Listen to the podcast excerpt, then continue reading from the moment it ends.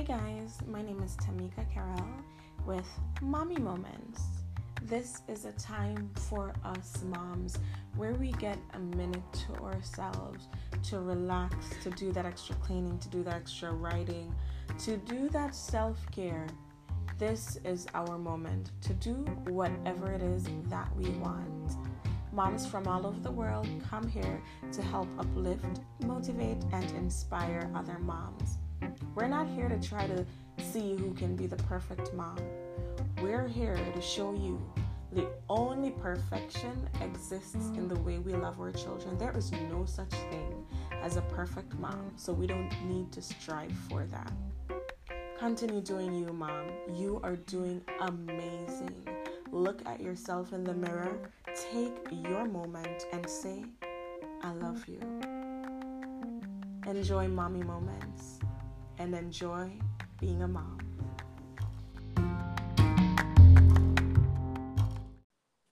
Hey, Miss Joanna. Hello. Hi, how are you? I am good. How are you?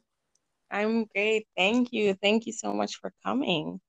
Fab. It's a pleasure. Great. So we are here today to just share some insight, some love, some upliftment to moms like ourselves, moms out there who are just waiting with a listening ear to hear someone inspire them. And so we invited you today. I've been looking on your Instagram page and seeing you do so much work when it comes to helping people, women especially, go and grow through trauma and identify different types of trauma. I myself didn't even know a lot of stuff that I've been seeing on your page, on your videos, and I think you would be so amazing here sharing with us. So thank you again. Okay. Thank you. No problem. So can you tell us a little bit about yourself, where you're from, and what is it that you do? What I do. Okay, so my name is Joanna Daniel, and I'm a counselor, trauma-informed. I'm a international speaker, and I'm an author. I live in Wales. I'm from Jamaica, though, so I like to say that. I live in Wales with my husband and three children, twins that are going to be 15 soon, and our last, which is 11. I do, so as well as private practice, I have a counseling agency that we employ 2 other counselors, 3 now. 3 soon, and we do retreats and conferences that provides a safe place for people to heal. So that's what I do. I love writing, so I write lots and lots of blog posts on my website, and ebooks and articles for other places as well. Nice. And you say you have 3 boys, right? No, 2 boys and a girl. Oh, 2 boys and a girl. I'm sorry. Oh, okay. So the twins are the boys. No, the twins are boy and a girl. Oh, nice. Okay. That's great. And I saw before you have done homeschooling with them, or you still do? We still homeschool, yes. We're a homeschooling family. Wonderful. How is that though? I'm new to this homeschooling world. How does that work, and how do you guys handle that? Homeschooling was the only option for me. Even before I was married or had children, I knew that's the option I was going to take because of some stuff I was learning. It's fun, it's challenging, it's growing, it's and everything in between. It's enjoyable. It's what's the word? The word I'm looking for is the fulfillment is self-fulfilling as well. Just to see your children grow and become just good human beings. It's just like, and the 15-year-olds, well, the nearly 15-year-olds are shaping up to that now, and it's just a joy and a pleasure to watch that happen, and also to continue guiding them. What I see with homeschooling is I see my role so clearly as the children change, and my role as a parent change along with them as we grow, as they grow. So it's a very rewarding journey. Wow, I can just imagine. What advice would you give to a mother, like, if she's thinking of homeschooling but not sure, basically not sure if she herself would be capable, or if she has all the right mental sets, basically, because, you know, I'm assuming that you have to be really consistent with this, right? Yeah, you have to be consistent. I mean, I'll say to any mother at all, you are the best thing for your children. You have everything that they'll ever need.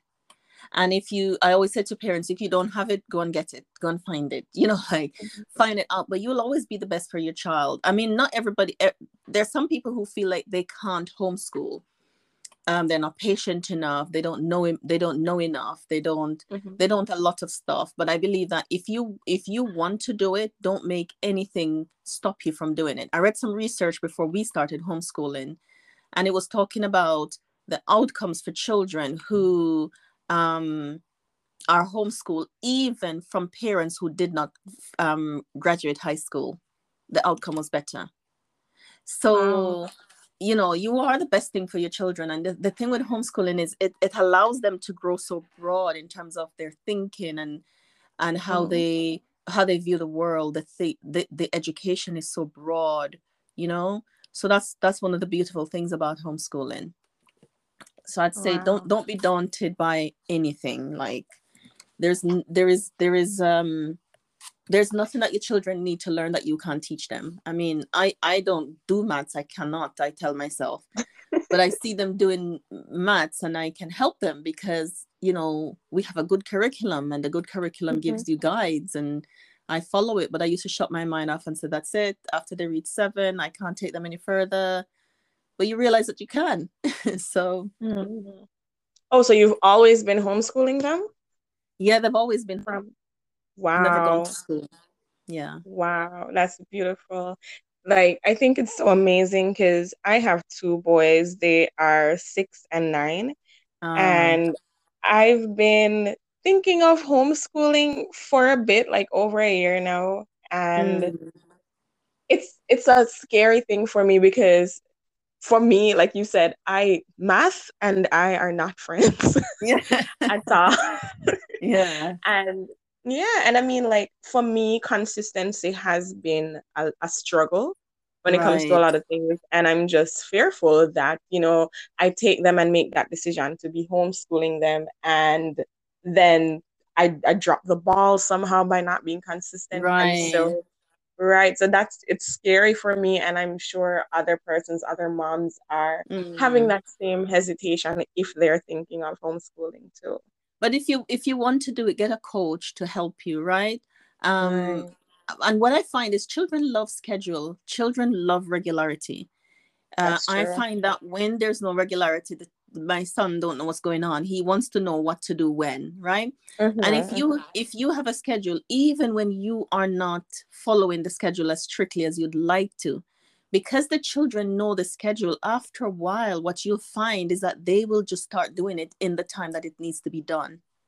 Mm-hmm. You understand? And sometimes they'll prompt you. So if you don't trust yourself in terms of following up with a schedule or being consistent, write the schedule out, put it on the wall. Don't make it too rigid, though, right? Right. Put it on the wall where everybody can see it. Color code it, make it pretty. And so they can go refer to it. If you are having an off day when it comes to organization, they can refer to the schedule and do what needs to be done in that time. Sure. I like that. Can't tell you how many times that has saved me. So. Wow, I love that. And the fact that, you know, making it pretty, it stands out. So they will want to look at it. Yes. I love that. So as a homeschooling mom, as a counselor who, you know, you handle a lot of basically heavy thinking, heavy mental work, do you at any time get overwhelmed with all that's going on, or did you before? I don't get overwhelmed, and I'll tell you why. It's not because I'm superhuman or woman or anything like that. I trained as a social worker first. And I remember when I was trained as a social worker, my practice teacher, the woman who observed my practice and was making sure I pass or fail, she noticed my passion for my work. And she says to me, do not take work home, she said. And she said, not only physical work, do not take emotional work home either. And I remember I was doing women who were abused. I was working with children who were being bullied. It was emotional work. And I remember thinking, what does she mean? You know, what did she see in me that told her that I shouldn't? And she helped me understand how to not take work and how to leave work at work. And that has served me all these years. So even now I work from home. When I sit where I sit and work, when I'm done, I leave work at that desk and go do something else. So I leave work at work, right? And I leave work in work time and do something else in the next time. If I have a client and I need to go straight to the children, so I don't do that. I schedule the children in the morning and work in the evening, so there's no crossover.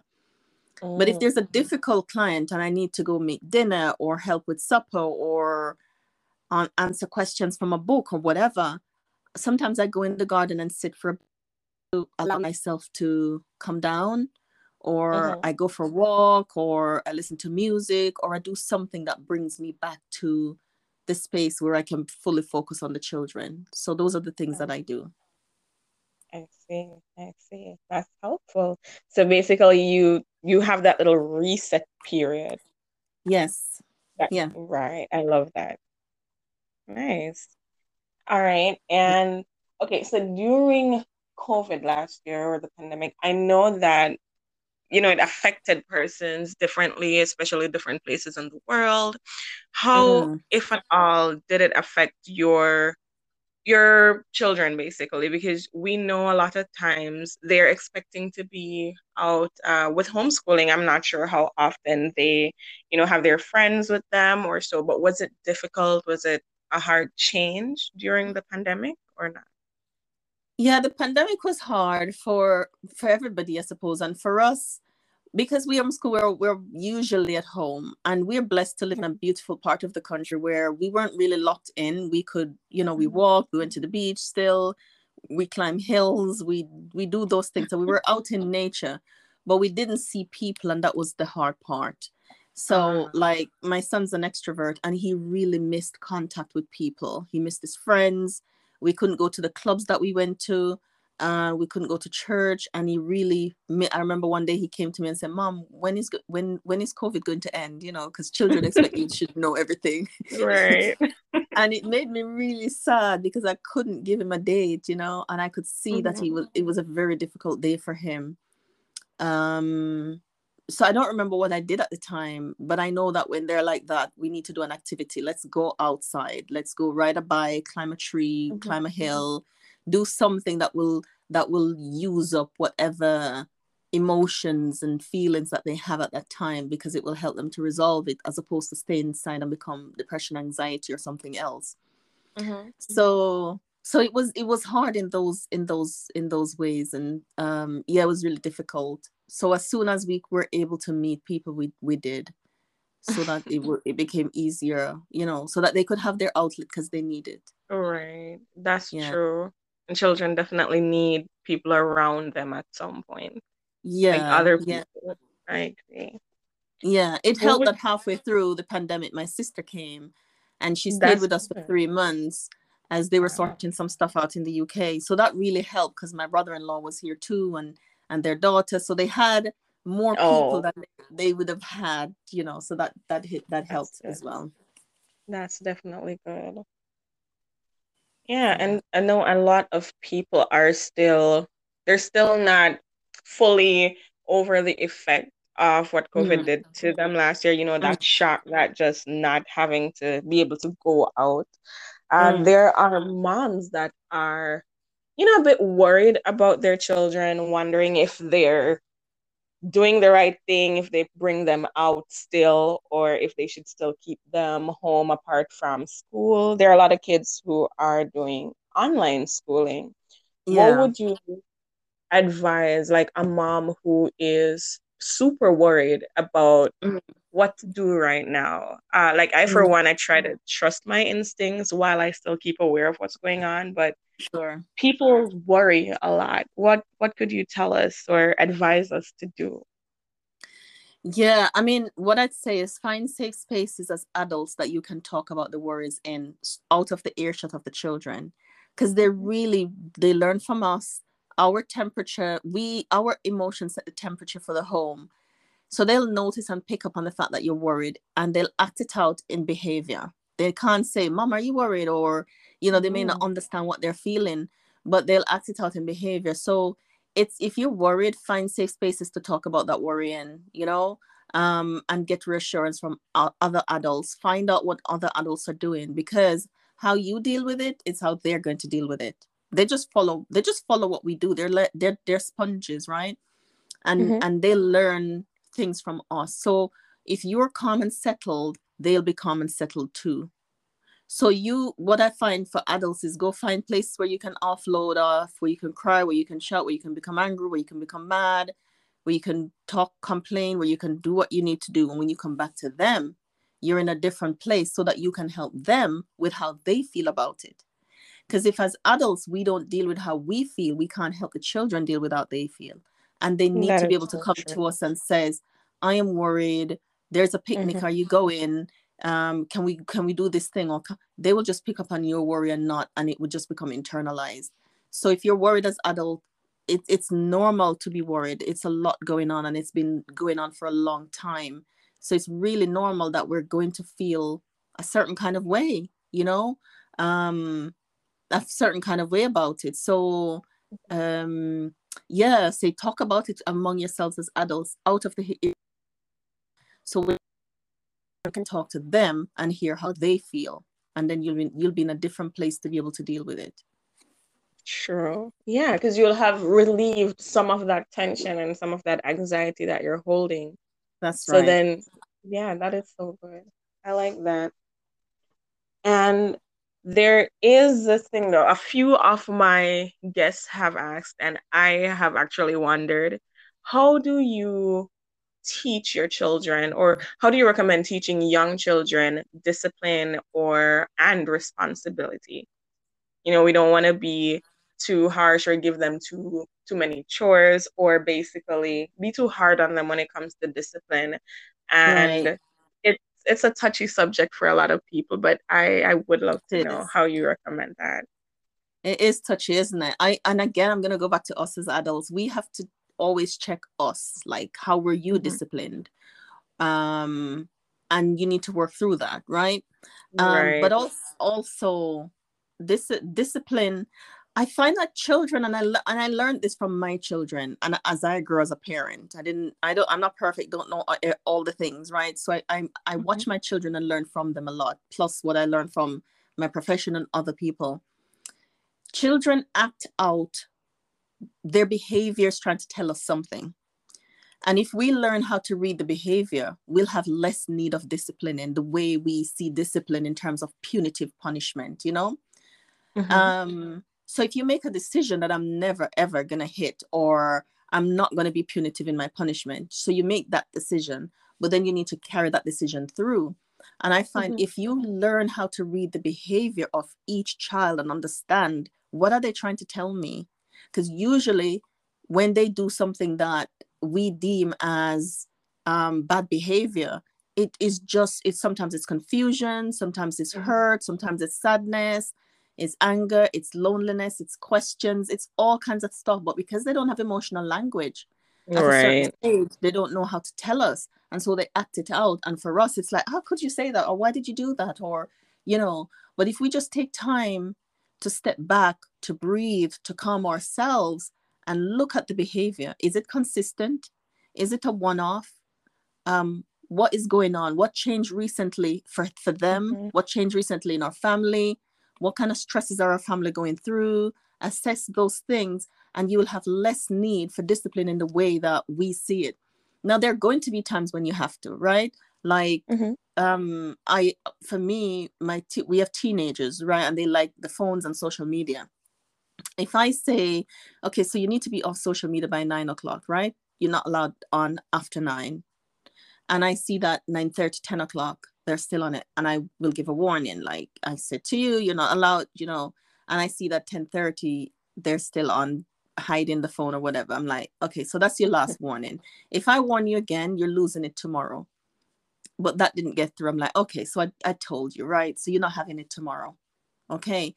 And sometimes that can be really devastating because they like to be on social media.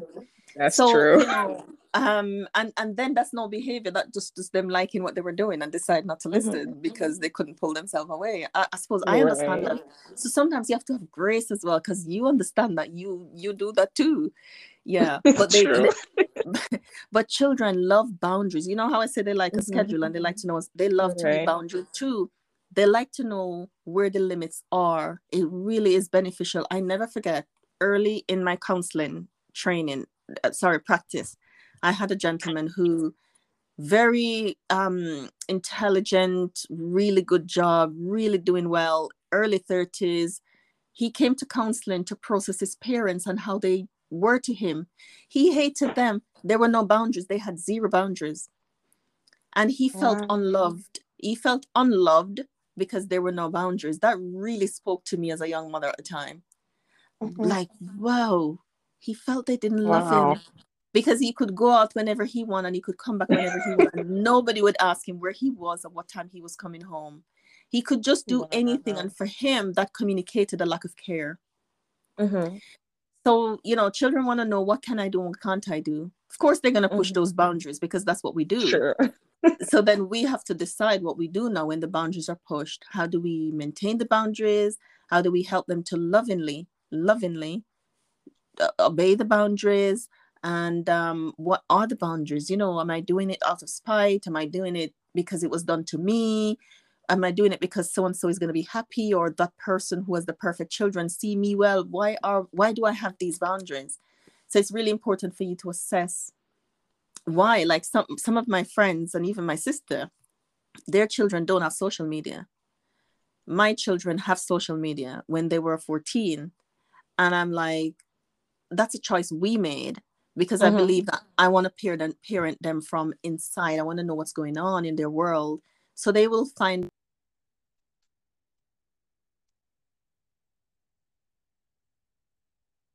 I think I lost you.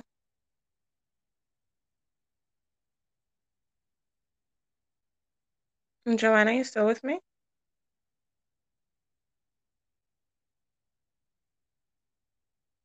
Hello?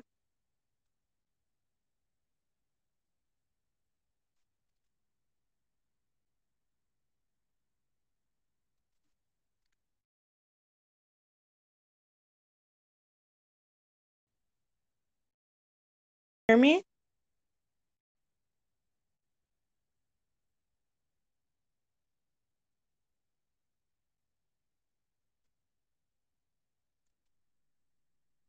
I'm going to disconnect this one and retry if you're hearing me.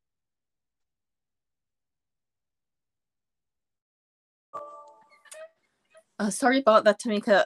A call came in. My dad rang and it cut us off. No, that's okay. Yeah, you were telling me about your decision to have your kids have social media. Yeah, I was saying that there are people, you know, friends we have, even relatives who don't. But we made a decision that they could have it at 14 because I know that they wanted it. They were curious. We had the conversations about safety. And my son said something to me that I said to my father when I was 14, and it was just so scary. He said, if I never do it, how are you going to know I can't do it? You know, basically trust me. And I remember saying something similar to my dad, which was really like, why? You know, I felt like I was being paid back. But we did it. I have access to their social medias on my phone. I see who they talk to, the conversations. I can guide them. But I wanted to guide them from inside, because I can stay outside and say, this is what it is. This is what it is. But guiding them from inside at that age, at this stage in their lives, then I felt was important. Now, their 11-year-old brother won't, you know. So I was saying, when you're making your boundaries, assess why you're making that boundary. Why is it important for you? Don't just do it because somebody else do it, or somebody else felt it's going to be a good idea, or somebody else feels that you should have these boundaries. Do it because it's something that's important to you, and it's aligned with your values and the goals that you have for your children. I hope that makes sense. It does. It definitely does. Because at the end of the day, a lot of us, unfortunately, compare ourselves yeah, to other people, other parents, and we look at how they are parenting, and instead of trying to, you know, do what it is that we truly want to do or truly think is best for us, we think and say, well, maybe I shouldn't because this person. So that's super important. Yeah. Yeah. And like, there are moms, of course, who we know are worrying that they're not perfect or not good enough for their kids, their children. Mm.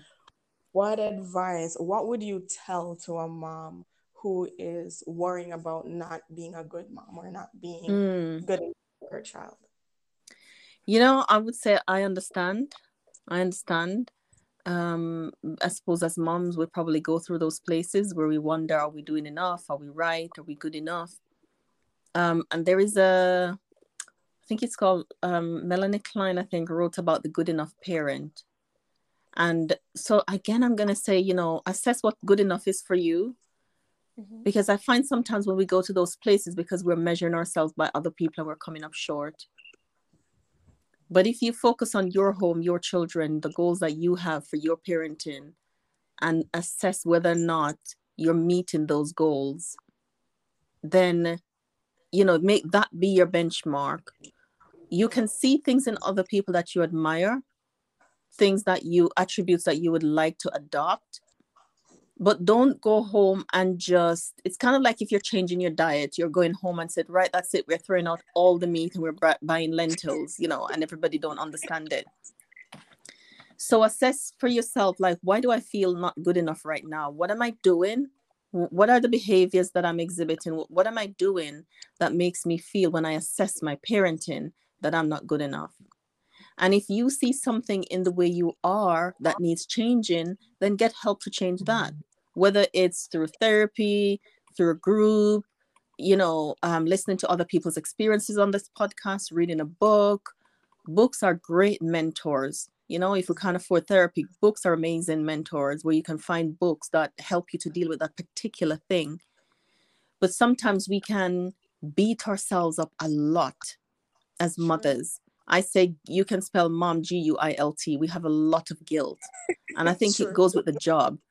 But, you know, look at the faces of your children as well when you're thinking you're not good enough. Look at the faces. Are they happy? Are they content? Look in their eyes. You know, do they seem settled? Do they come? Are they loving and caring? Are they kind to each other? Are they kind and respectful to you? Assess it based on your circumstance and what you want. Set goals for yourself as a mom and look at that. But usually when we think we're not perfect, it's because we're measuring ourselves by other people. We're coming up short. So I'd say remove the measuring stick. You are your measuring stick. If you find that there's an area that you need work in, get help for that area and keep it moving. But your children needs you. They do. Nobody else is good enough, as good for them as you are. Nobody else. I want to share this experience. I used to work in children's homes years ago. Mm-hmm. And I never forgot this young man. He came in the home when he was about 11 or 12 because he wasn't being cared for at home and he had to go into care. And I remember the first Sunday dinner we served, he was so amazed. He'd never had anything like that because he was neglected at home, right? Mm-hmm. But every night before bedtime, we had to go find that young man because guess where he went? Every night. Back home. He went home every night. As nice as it was, as amazing as the food was, he wanted to be one place and one place only with his mom, despite the fact that she couldn't care for him. So our children need us. Mm-hmm. Be the best you that you can be for yourself and they'll benefit. So if there's an area that you feel like you need work in, get work in that area. But don't ever throw in the towel because they need you. Wow. Thank you. That message was clearly delivered. Thank you.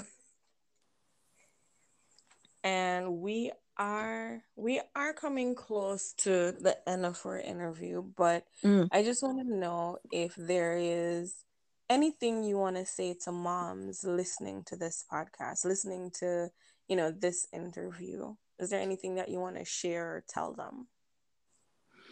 I want to say that you're amazing. being a mom is hard, it's sacrifice, being a parent. And I know that we do it because we love our children, or we want to learn how to love them in ways that they can relate to and accept and understand. And sometimes that's a tough journey, because lots of us are being mothers who we didn't have our mothers. We didn't have emotional connection. We were neglected, and we're trying to parent, I'm going to say, with a handicap, that we're having to learn how to do it in a way that is going to be emotionally nourishing and building security for our children.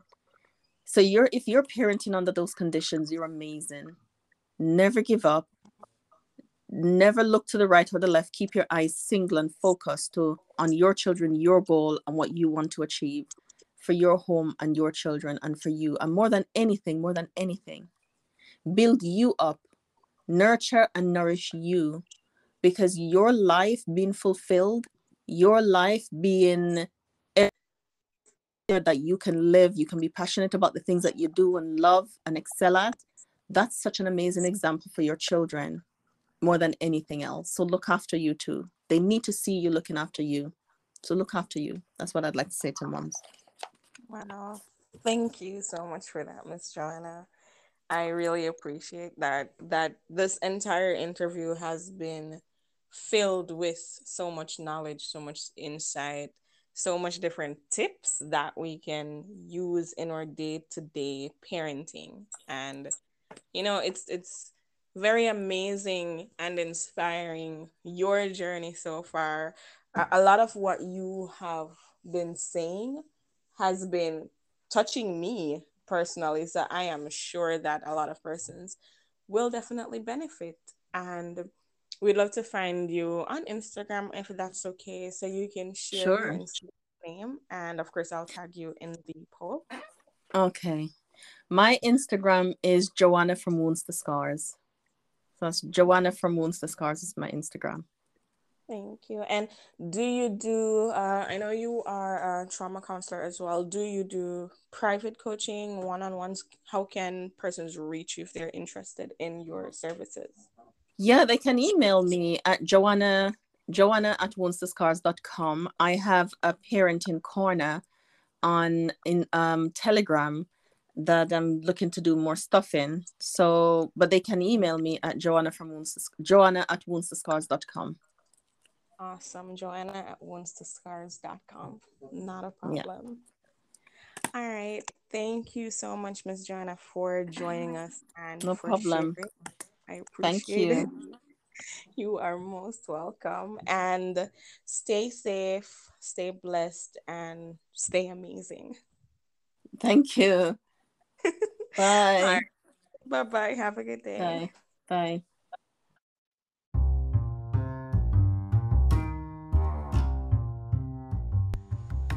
Remember to check us out on Instagram at mommymoments.bgpl. That's mommymoments.b for brown, g for girl, p for purple, l for lips. Have a good time, Mom. Thanks again for listening. Catch you next week. Bye-bye.